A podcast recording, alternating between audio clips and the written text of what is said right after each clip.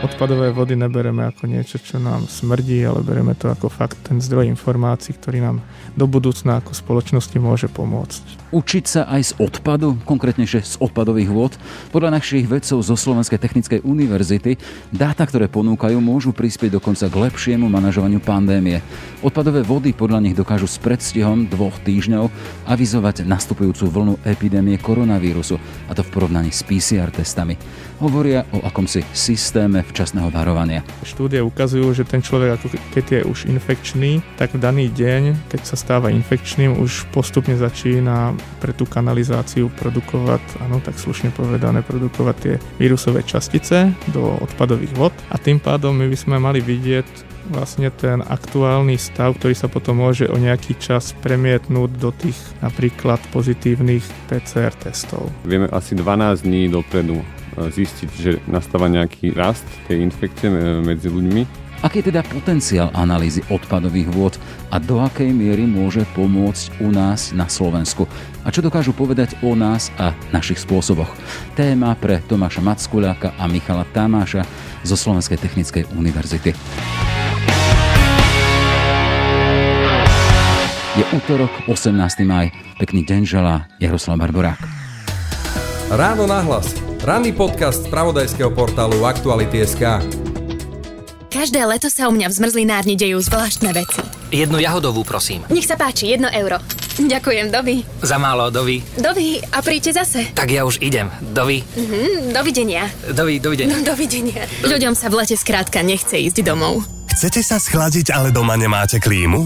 Objednajte si klimatizáciu od ZSE len za 1 euro denne, s elektrinou zadarmo, predlženou zárukou a možnosťou vybrať si z viac ako 20 dizajnov. Viac na zse.sk Ráno nahlas. Ranný podcast z pravodajského portálu Aktuality.sk. Odpadové vody ako zdroj zaujímavých a dôležitých informácií aj o pandémii koronavírusu, ale tiež širšie o životnom štýle populácie či výskyte rôznych typov ochorení.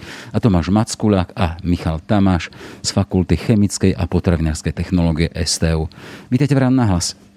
Hm, zdravím vás. Dobrý deň. Páni, vítajte rán na hlas. Normálne teda zdravíme ľudí, keď sú u nás v štúdiu, ale som teraz nie u seba v štúdiu, u nás v rán na hlas, som u vás na vašej pôde by ste ma tak v úvodzoch mohli privítať vy, lebo sme tu vyslovené v laboratóriu, kde to je zahrnuté akými všetkými možnými prístrojmi. Čo tu vidíme, aby mali naši posluchači predstavu, kde sedíme? Čiže sme na oddelení environmentálneho inžinierstva chemickej fakulty. Ja doplním, že hovorí Tomáš Mackulák. A vlastne tu sa realizujú rôzne typy technológií, testujú sa tu možnosti odstraňovania mikropolutantov, ktoré sú v súčasnosti tak intenzívne v spoločnosťou vnímané, čiže napríklad antibiotika, odstraňovanie rezistentných typov baktérií sa tu rieši.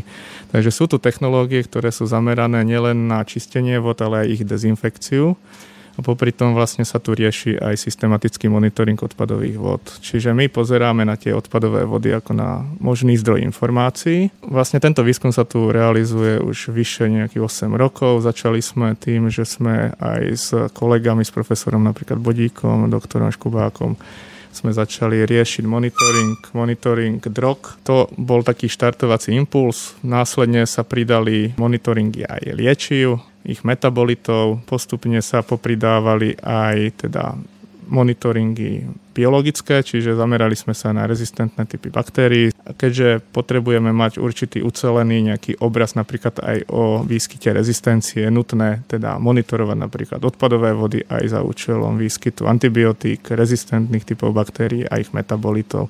Čiže tie odpadové vody môžeme brať v súčasnosti ako veľmi zaujímavý doplňujúci zdroj informácií napríklad o životnom štýle určitej populácie, alebo zdravotnom stave populácie. To je to zaujímavé teda, že odpadové vody ako zdroj takýchto informácií sme zvyknutí hovoriť o tom teda, že keď je niečo veľmi zle, tak teda dáme to do starého železa či do odpadu a teraz sme v situácii, keď z toho odpadu môžeme získať aj informácie o ľuďoch, o spôsobe ich života, o tom, ako žijú. Ja som začínal tým teda, že sme tu u vás na vašej pôde a tu za nami, za vami teda sú dva veľké chladiace boxy. A vy ste spomínali, že v tých dvoch veľkých chladiacich boxoch máte v podstate rok e, vzoriek tých odpadových vod zo Slovenska, ktoré budú teda tou hlavnou postavou dnešného podcastu. Michal Tamáš. Áno, ako hovoríte, e, minulý rok vlastne pán docent Mackulák poprosil e, vodárenské spoločnosti po Slovensku, aby začali odoberať vzorky odpadových vod z jednotlivých e, čistiarní a postupne si ich vlastne mrazil a, a potom sme ich začali analyzovať neskôr, keď sme si vytvorili tú metodiku na analýzu tých odpadových vod na koronavírus. To znamená, keď hovoríte, že tu máte zamrazený v podstate rok práce, z ktorých častí Slovenska? Čiže my sme začali realizovať ten monitoring, dá sa povedať, celoplošne. Dohodli sme sa s viacerými vodárenskými spoločnosťami, takže Brali sme od začiatku napríklad mesto Košice, Prešov, Poprad, Žilinu, čiže išli sme tak kontinuálne cez celé Slovensko, za Bratislavu, s Bratislavskou vodárenskou, napríklad Centrum, čiže to je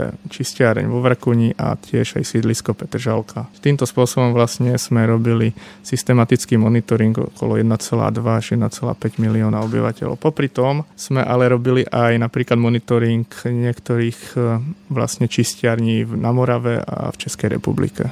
Či sa dá aj porovnávať v podstate stav z jednotlivých území. Presne tak. Vlastne my už sme si overili, že tá odpadová voda nie je rovnaká z hľadiska týchto vlastne markerov, ktoré hľadáme. Takže to nám ukázalo aj napríklad len porovnanie medzi Vrakuňou a Petržalkou, že tie odpadové vody nemusia byť úplne totožné. A keď už potom regióny porovnávame, tak tam tie rozdiely môžu byť dosť väčšie. Kým sa dostaneme teda k tým aj vašim výsledkom, ako sa prišlo k tomu teda, že odpadová voda, odpadové vody môžu byť zdrojom takýchto informácií? E, vlastne tá prvá myšlienka padla na konferencii v New Yorku. To bol pán profesor Dalton, ktorý v roku 1999 vyslovil takú myšlienku, že by bolo možné z tých odpadových vod nejakým spôsobom monitorovať vlastne populáciu, či už na tie drogy, na spotrebu, alebo ako vlastne užívajú liečiva. Následne sa prvá taká štúdia, ktorá už bola realizovaná priamo, realizovala v roku 2005 to bolo v Taliansku, keď sa vlastne nejaký súvis hľadal medzi monitoringom odpadových vod a dotazníkovou formou, ktorý ukázal, že to v Taliansku trošku nesedí Následne potom sa začali iné štúdie ukazovať, že napríklad v Belgicku už bola väčšia zhoda, čiže aj tá metodika prešla postupne svojim správaním a, a zlepšovaním. V súčasnosti už máme dosť presné výsledky, ktoré aj zasielame každoročne napríklad v rámci európskej štúdie, ktorá popisuje, akom stave je drogová problematika v Európe. Čiže na začiatku tým impulzom bola drogová scéna. No, ono sa to stále vyvíja, tá metodika, aj u tých drog, lebo momentálne monitorujeme napríklad nové psychoaktívne látky, čiže to sú náhrady drog, čiže zameriavame sa aj na monitoring rôznych syntetických kanabinoidov, katinónov, odpadových vod, čiže ono sa to stále posúva. Popri tom, ale vždy monitoringu je treba riešiť aj technológiu ich odstránenia, pokiaľ to čistenie nie je dostatočné napríklad, ale taktiež potrebujeme vedieť, ako sa tie látky správajú v kanalizácii. Čiže máme tu na oddelení priamo zavedenú metodiku a dá sa povedať aj také cvičné reaktory, kde vlastne skúmame aj to, ako sa tá látka správa v kanalizácii. Lebo je dôležité vedieť, vlastne jej správanie z toho dôvodu, aby sme vedeli potom tú spotrebu nejakým spôsobom vypočítať. To sme teda ešte pri téme drog, ale keď sme aktuálne, my sme v pandemickej dobe, síce teraz tá druhá vlna sa mierni, ale akým spôsobom vy ste došli k tomu, že ste sa začali zameriavať a uplatňovať tú vašu metodiku aj na túto oblasť? COVID, pandémia. Pán Michal Tamáš. No ono to vlastne bolo s tým, že sme čítali nejaké zahraničné štúdie a bolo dôvod dokázané, že ľudské exkrementy. V ľudských experimentoch sa nachádza tento vírus. Takisto ste mohli zachytiť, že sú tzv. aj rýchlo testy alebo testy na detekovanie koronavírusu z análnych sterov a nie z tých nazofaringeálnych. A tým pádom sme mali tú predstavu, že keďže je to aj v týchto experimentoch, tak sa to dostáva do tej odpadovej vody a, a mohlo by to byť, ak, ten, ak, ak tie teda častice vírusu vydržia v tej odpadovej vode, tak by sa mohli dať detekovať aj z tej odpadovej vody. No a toto potvrdil potom následne uh, holandský tím uh, vedecký, ktorý presne dokázal, že zachytili určité gény tohto uh, vírusu v tých odpadových vodách. Čiže sa nechali inšpirovať kolegami z Holandska a akým spôsobom sa potom rozbehli na Slovensku, lebo predpokladám teda Slovensko je väčšie, nie len Bratislava, že ten váš výskum a tá vaša metóda podchycuje ktoré oblasti Slovenska? Tak ako hovoril pán docent Mackolák na začiatku, e, my sa snažíme monitorovať vlastne okolo 1,2 milióna obyvateľov z celého Slovenska z tých veľkých čistiarní, lebo tam je predpoklad, že bude viac e, infikovaných jedincov a tým pádom budú viac prispievať do tej kanalizácie a bude sa teda detekovať na tej, alebo teda odobrať tá vzorka následne detekovať ten, ten koronavírus týchto čistiarní. Kvôli tomu sme mali predstavu, keď vy hovoríte o 1,2 milióna, podľa čoho máte toto číslo? To číslo sa dá vyrátať e, pomocou metódy, ktorá sa volá chemická spotreba kyslíka alebo biologická spotreba kyslíka. A sú to metódy, ktoré udávajú ako keby počet nápojených obyvateľov na danú čistiare na základe nejakej, e, nejakého výpočtu, koľko jeden človek spotrebuje, nie spotrebuje kyslíka, ale ten jeho ako keby Môžete doplniť, pán Mackulák. Ne, ne, ja by som to bral len tak, že z tých odpadových vod vieme pomocou tých chemických faktorov určiť, koľko v daný deň je napojených obyvateľov. A len mňa zaujíma to, že teda e, máte podchytené ktoré oblasti Slovenska? Alebo teda vychádzate z toho, že koľko máte podchytených čističiek, keď sme pri tom počte 1,2 milióna obyvateľov, keď hovoríte, že to podchytené? Tak máme podchytené vlastne stredné, východné a západné Slovensko, čiže to, snažili sme sa rovnomerne, aby to bolo medzi tými regiónmi nejakým spôsobom rovnomerné. Čiže je to aj o tom, že tie vodárenské spoločnosti nám veľmi pomáhajú s tým, takže tam, ako hovorím, vždy je veľká vďaka aj tým vodárenským spoločnosťam, lebo tam začína celý ten výskum, čiže je snaha s nimi sa vždy dohodnúť, kedy, aké množstvo vzorky si odoberieme a následne, aby sme ho my mohli potom spracovať na tú analýzu.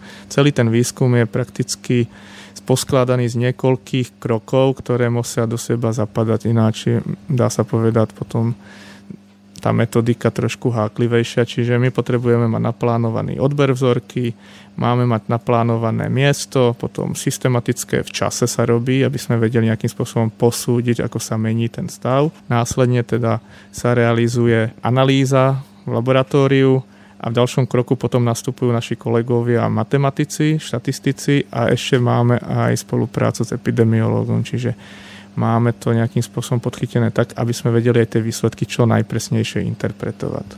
Čiže keď máme za sebou tie dva veľké boxy, hovoríte, že máte ešte ďalšie dva veľké boxy mraziace tých vzoriek odpadových vôd, za tým je aj jeden veľký tým ľudí, ktorý to musel napríklad dopraviť až napríklad túto k vám. A keď tam teraz ležia, aby sme mali predstavu, toto sú už vyhodnotené vzorky, alebo toto sú vzorky, ktoré sa budú vyhodnocovať? Alebo ich vyhodnocujete aj viackrát? To sú vlastne vzorky. Pán Mackuľak. Hm, to sú vlastne vzorky, ktoré sa vyhodnocujú priebežne. Niektoré si uchovávame, aby sme sa mohli k ním napríklad vrátiť z toho dôvodu, že by sme si chceli pozrieť, to je taká naša predstava, že by sme chceli pri niektorých vzorkách si pozrieť napríklad výskyt mutácií, na ktoré by sme sa chceli ešte zamerávať teraz momentálne. No.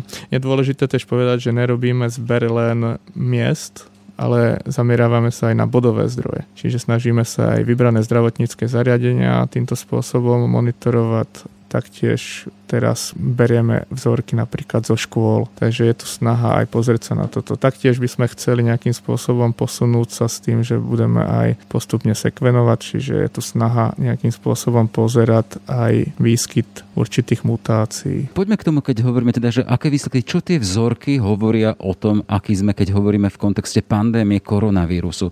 Čo vám z toho vyšlo? Lebo v tom úvode, ako sme uviedli, teda, že to môže byť až také avízo na to, že sa tu niečo blíži a s predstihom, ktorý ste vy aj kvantifikovali, že aký ten potenciál tých vzoriek odpadových vôd na to predpovedať možno ďalšie vlny? Pán Michal Tamáš. Tým, že sme to potom vlastne tie naše výsledky e, zasadili do nejakých matematických modelov, vieme ako keby predpovedať alebo zistiť, že je niekde náraz alebo pokles infikovaných jedincov v nejakej oblasti, ktorá je napojená na danú čistiareň v našom matematickom modeli sa to stanovuje, alebo teda ten rozdiel je, že vieme asi 12 dní dopredu zistiť, že nastáva nejaký rast tej infekcie e, medzi ľuďmi. A dôležité je ale povedať, že, že každý ten matematický model a tá metodika je, je viazaná aj na tú odpadovú vodu, lebo každá tá odpadová voda v tých, e, ktoré pritekajú do tej čistiarne je iná, pretože každé to obyvateľstvo e, sa chová trocha inak, sú tam príspevky iných, napríklad industriálnych vôd alebo balastných vôd. Tým pádom to, čo nám vyšlo pre Bratislavu, čo budeme aj e, následne publikovať, nemusí takto vychádzať pre každé mesto na Slovensku, ani pre každé mesto na svete. Čiže to gro vášho výskumu a teraz čo budete publikovať, to sa bude týkať hlavne teda hlavného mesta. Áno, tie najbližšie články, ktoré teraz budú publikované, sú hlavne zamerané na hlavné mesto preto, lebo je to najviac obyvateľov a tá nálož infekčná je pravdepodobne najvyššia a a vedeli sme to tu detekovať kontinuálne nejaký čas. Hovoríte o tom, že budeme publikovať, tak kým sa to dostane na papier a do jednotlivých tých žurnálov, už môžeme povedať výsledky, ktoré máte už v priebežne spracovávate, na ktorých pracujete. Áno, to je to, čo som aj povedal, že sme ten matematický model vytvorili, alebo teda naši kolegovia z oddelenia matematiky na STU a to je tých 12 dní cca pred nárastom, e, alebo teda pred tým, ako sa nám to ukáže na tých PCR testoch a okolo 27-26 dní uh, pred tým, ako tí, vlastne tí ľudia zomrú, čiže pred nejakou, sm- nejakou smrťou alebo na nárastom tých úmrtí, áno, úmrtnosti. Takže toto sú akože zasadené tie nejaké m, mm, naše výsledky do nejakého matematického modelu a takisto sa budeme zameriavať ďalej na zlepšenie citlivosti tej metodiky, čiže detekovanie ako keby stále nižšieho a nižšieho počtu nakazených z, tej, z tých vod. A teda dúfame, že sa nám, nám to podarí opublikovať v dobrých vedeckých časopisoch. Tieto vaše zistenia, to je pohľad do minulosti, hej? To je to, čo bolo doteraz. Mierim tú otázku na to, lebo teda už teraz začínajú odborníci a analytici hovoriť o tom, že po lete tu kľudne môže byť tretia vlna a spomínali aj ten váš výskum, ktorý môže byť v tom veľmi dôležitý, upozorniť včas na to, že sa tu niečo môže blížiť. Čiže ako sa dokážeme poučiť z toho, čo ste zaznamenali za ten rok do tej budúcnosti, do tej pro- projektovania budúcnosti? No, nová snaha vlastne celého toho projektu Virsken, ktorý sme... Pán Mackulák, len aby ľudia vedeli, ste to vy. Dobre, som to ja. Takže vlastne celá tá snaha bola aj toho projektu Virsken, aby sme jednotlivé vlastne tie odpadové vody aj zrovnávali z hľadiska toho, ako môžu ovplyvňovať tú metodiku jej citlivosť. Čiže snahou je aj teraz, ako budú tie výsledky postupne publikované. My máme namerané aj iné mesta, my to postupne vyhodnocujeme, lebo je to dosť namáhavé, dá sa povedať. Celý ten tým musí pracovať dokopy, takže je tu nutná aj nejaká súhra z hľadiska toho. A dôležité je taktiež povedať, že jednotlivé tie oblasti môžu mierne ovplyvňovať celú tú metodiku. Áno, v tých odpadových vodách sú tuhé nečistoty. My si overujeme aj to, ako tie vírusové častice, ktoré sa detekujú, vlastne nejak spolu zohrávajú vlastne, či sa na ne sorbujú na ten povrch tých častíc, alebo nesorbujú sa. Čiže potrebujeme si overiť aj to podobne ako u tých drog a ich metabolitov, aj to správanie samotných vírusových častíc v kanalizácii. A nie, nie, ako som už hovoril, tie odpadové vody môžu byť rozdielne, podobne ako sú rozdielne bodové zdroje, ktoré produkujú odpadové vody, či už zdravotnícke zariadenia alebo mesta, aj tam sú rozdiely. Čiže tá metodika, ktorú sme vyvíjali, sme sa snažili, aby bola čo najviac odolná voči rozličným vlastne faktorom, ktoré tie odpadové vody ponúkajú. Rôznym premeným. Hej. Ma zaujíma teda, keď hovoríme teda to projektovanie budúcnosti, toto je asi pilot. Hej? A to bude ale predpoklad na to, aby to bolo nasadené do terénu, aby to detekovanie tých vôd a možno analýza bola na, neviem, či dennej, týždennej, alebo neviem, akej báze, to im poviete vy.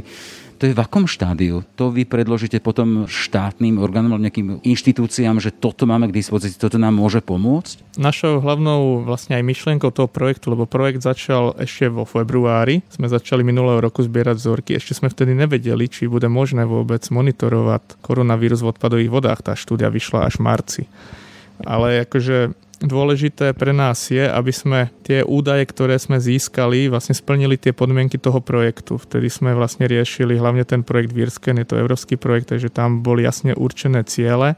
Cieľom bolo vyvinúť metodiku a overiť, či je možné odpadové vody brať ako zdroj informácií, s nejakým predstihom. Áno? Že zaujímavé štúdie ukazujú, že ten človek, ako keď je už infekčný, tak v daný deň, keď sa stáva infekčným, už postupne začína pre tú kanalizáciu produkovať, áno, tak slušne povedané, produkovať tie vírusové častice do odpadových vod a tým pádom my by sme mali vidieť vlastne ten aktuálny stav, ktorý sa potom môže o nejaký čas premietnúť do tých napríklad pozitívnych PCR testov. To sa dostane do života kedy? Aby to bolo teda na tej možno dennej báze. Toto je váš vklad, ktorý ponúknete, hej? Tak e, my to hlavne v rámci toho projektu chceme publikovať, aby sme splnili všetky tie ciele, ktoré sme tam prislúbili a na základe toho sa potom už môže tá stratégia nejakým spôsobom realizovať. No.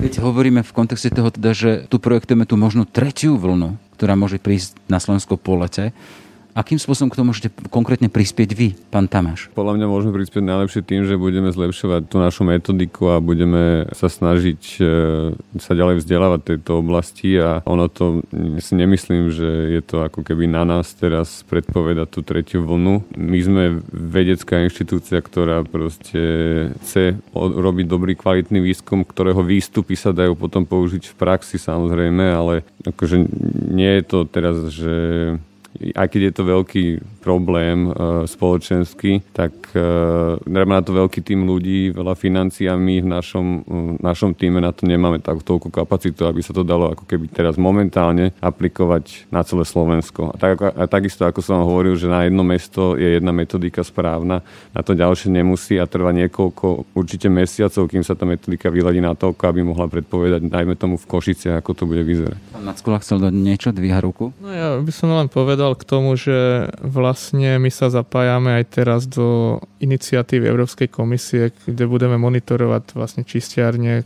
kde je viac ako 150 tisíc napojených obyvateľov s tým, že je tu snaha nielen monitorovať tie vírusové častice, ale aj definovať teda mutácie, čiže tie odpadové vody sa už systematicky budú sekvenovať. Ďalšia taká vec je, že vlastne tie odpadové vody nám môžu niečo povedať, ale je dôležité vždy brať vlastne monitoring odpadových vod ako niečo, čo je doplňujúca informácia k celému tomu obrazu, čiže k tým zabehnutým epidemiologickým postupom. Tie odpadové vody je jedna tá skládačka toho, čo nám potom môže povedať.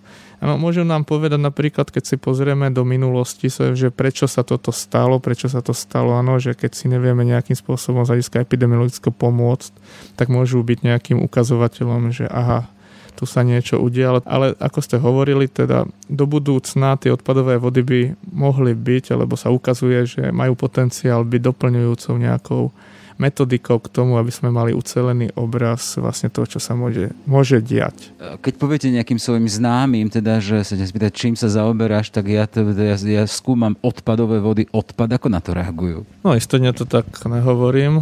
Skôr by som povedal, že my sme technológovia tu, čiže my riešime čistenie vod. Našou dominantou je to, že nejakým spôsobom buď navrhujeme čistiarne, alebo sa zaoberáme postupmi, ktoré môžu odstraňovať, ako som hovoril, mikroplasty, mikropolutanty, alebo momentálne aj teda vírusové častice, alebo riešime teda aj tú rezistenciu, čiže rezistentné typy baktérií sa snažíme odstraňovať. Čiže my sme tu primárne zameraní skôr na tie technológie a taktiež je dôležité, sa podarilo teraz získať veľký štruktúrálny projekt, ktorý sa bude zameriavať vlastne na to, že by sme chceli tú metodiku, ktorá sa teraz deje v laboratóriu, teda trvá od odberu vzorky, ktorá je 24 hodinová, to sme ešte nepovedali, aby sme mali celé, celé to mesto čo je ponapájaná kanalizácia, takže sa berie 24 hodinová vzorka na tej čistiarni, tak plus analýza, ktorá môže trvať do 20-24 hodín aj s vyhodnotením, tak je tu snaha tento proces vlastne v rámci toho štruktúrálneho projektu urýchliť, aby sme mali vyvinutý mikrosenzor, ktorý by mal v danom čase už nejakým spôsobom ukazovať, že sa niečo môže v tom meste diať. Čiže to je snaha teraz momentálne 120 vedcov z STU z iných univerzít, ale aj zo sveta, ktorí vlastne budú pracovať na tomto projekte 2,5 roka a popri tom projekte máme aj iné výstupy, ktoré by sme chceli realizovať, čiže technológie, ktoré by nás posunuli vlastne v tom, že by sme mali účinnejšiu dezinfekciu vôd a zároveň je tu snaha aj vyvíjať napríklad nanovlákna, čiže posúvať sa aj do týchto technológií, čiže obleky, ktoré by mohli byť antivirotické, samočistiace, áno. Takže je tu veľký priestor na výskum, ktorý sa bude teraz realizovať vlastne v rámci priestorov STU. Ste zdôraznili to, že my sme tí technológovia, ktorí sa snažíme čistiť tie vody. A v akom stave sú tie naše vody? No naše vody, my robíme systematický monitoring, dá sa povedať už 10 rokov ohľadne mikropolutantov. Ehm, pridali sa postupne, ako som hovoril, k tomu napríklad tie mikroplasty že chodíme, realizujeme monitoring aj povrchových vod, napríklad sme robili aj plesa tatranské, čiže snažíme sa robiť taký celkový prieskum toho, akom stave. Ja som povedal, že oproti tým okolitým krajinám je to v dobrom stave, taktiež aj naše pitné vody sú vo veľmi dobrom stave, dá sa povedať. Ešte k tým odpadovým vodám. Tá skúsenosť je taká, že ako spoločnosť ide dopredu, tak predsa len ten priemysel vytvára čoraz viac odpadu a, a tých nečistôt, ale z toho, čo ste povedali vy, že tie technológie a výskum je tak, ide tak ďaleko, teda, že rastie ten potenciál ich aj čistiť. Čiže ten pohľad do budúcnosti nemusí byť veľmi zlý a čierny. Tie odpadové vody, ako hovorím, oni môžu byť veľmi zaujímavým zdrojom informácií, ktoré nám môžu pomôcť napríklad v boji proti rezistencii, lebo v tých odpadových vodách je možné pozorovať rozdiely medzi výskytom rezistentných baktérií, ktoré majú rezistenciu určitú, napríklad na určitý typ antibiotik. Čiže môžeme povedať s nejakou vlastne presnosťou, že danej lokalite nemusí predpisovanie tohto antibiotika byť tak účinné. Áno? Ale opätovne, tie odpadové vody by mali byť impulzom pre napríklad ľudí, ktorí riešia potom túto problematiku a zapracovať to napríklad do zdravotníckých správ, aby bol ten ucelený obraz vlastne toho. Dobre, tak nech sa vám darí, aby sme na Slovensku mali čo. Vy by ste asi chceli mať čoraz viac odpadových, aby ste mali čo skúmať, ale my si zaželajme teda, aby ich bolo tých odpadových vôd menej alebo boli čistejšie. No, tak akože v súčasnosti by sme veľmi radi chceli sa posúvať do tej sféry biomarkerov, takže je tu snaha opäť rozvíjať tú metodiku, čiže odpadové vody nebereme ako niečo, čo nám smrdí, ale bereme to ako fakt ten zdroj informácií, ktorý nám do budúcna ako spoločnosti môže pomôcť. Toľko teda Tomáš Mackulák a Michal Tamáš. Všetko dobré. Ďakujem pekne, dovidenia. No a ja vám ďakujem, že ste prišli k nám pozrieť. Všetky podcasty z pravodajského portálu Aktuality.sk nájdete na Spotify a v ďalších podcastových aplikáciách.